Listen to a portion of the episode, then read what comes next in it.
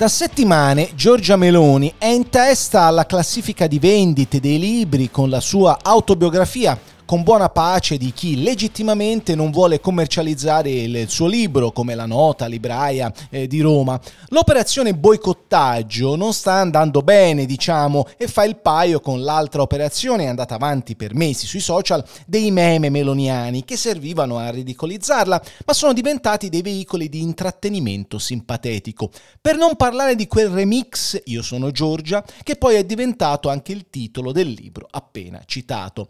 Per eterogenesi dei fini, insomma, Meloni appare oggi più simpatica di quel che vorrebbero i suoi detrattori. Intendiamoci, non c'è niente di male nell'avversare politicamente Fratelli d'Italia, ma bisognerebbe almeno avere l'intelligenza di non avvantaggiarla.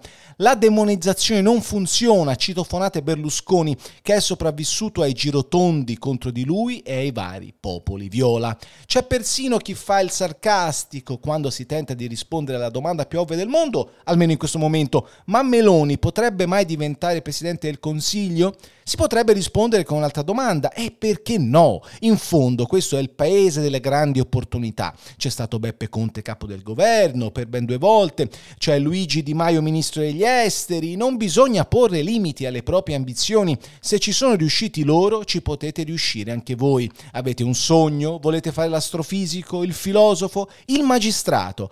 Pensate ai passanti della storia ed è fatta. Dunque, perché Giorgia Meloni, che almeno politicamente appare più attrezzata di Conte, non potrebbe arrivare a Palazzo Chigi? Anche perché la questione ormai non pare essere più in una eventuale competizione fra centrosinistra e centrodestra chi possa eh, vincere. I sondaggi dicono che il centrodestra è a un passo dalla maggioranza assoluta. La domanda semmai è chi guiderà i conservatori, Meloni o Matteo Salvini? E chi dei due conquisterà i consensi dell'elettorato berlusconiano in libera uscita? Il capo della Lega, in effetti, Sembra essersi messo alla ricerca di quei voti. L'esito però non appare scontato. Va bene mettersi costantemente abiti politici nuovi, adattarsi come camaleonti o persino cambiare forma come mutanti, ma c'è un limite anche alle prese in giro che si possono infliggere agli elettori, che non sono mica scemi. Così come chi pensa di boicottare un leader politico cercando di sortire qualche effetto, la gente appunto non è imbecille, c'è anche chi pensa di poter tullupinare l'elettorato fingendosi ciò che non è. E gli elettori di Berlusconi sanno benissimo chi è Salvini.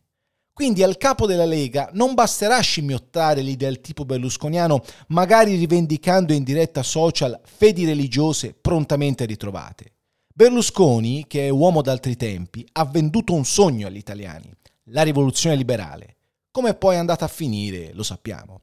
Salvini invece ha passato gli ultimi anni a puntare tutto su sicurezza e lotta all'immigrazione, cercando di spiegare perché fosse in corso un'invasione. Il che gli è servito a prendere provvisoriamente oltre il 30% dei voti, quando poi però la presunta invasione si è fermata, non ha più saputo che cosa dire, non si è più ripreso dopo il colpo di sole del papete. Salvini ha raccolto quel che aveva seminato, un volatile ed effimero consenso.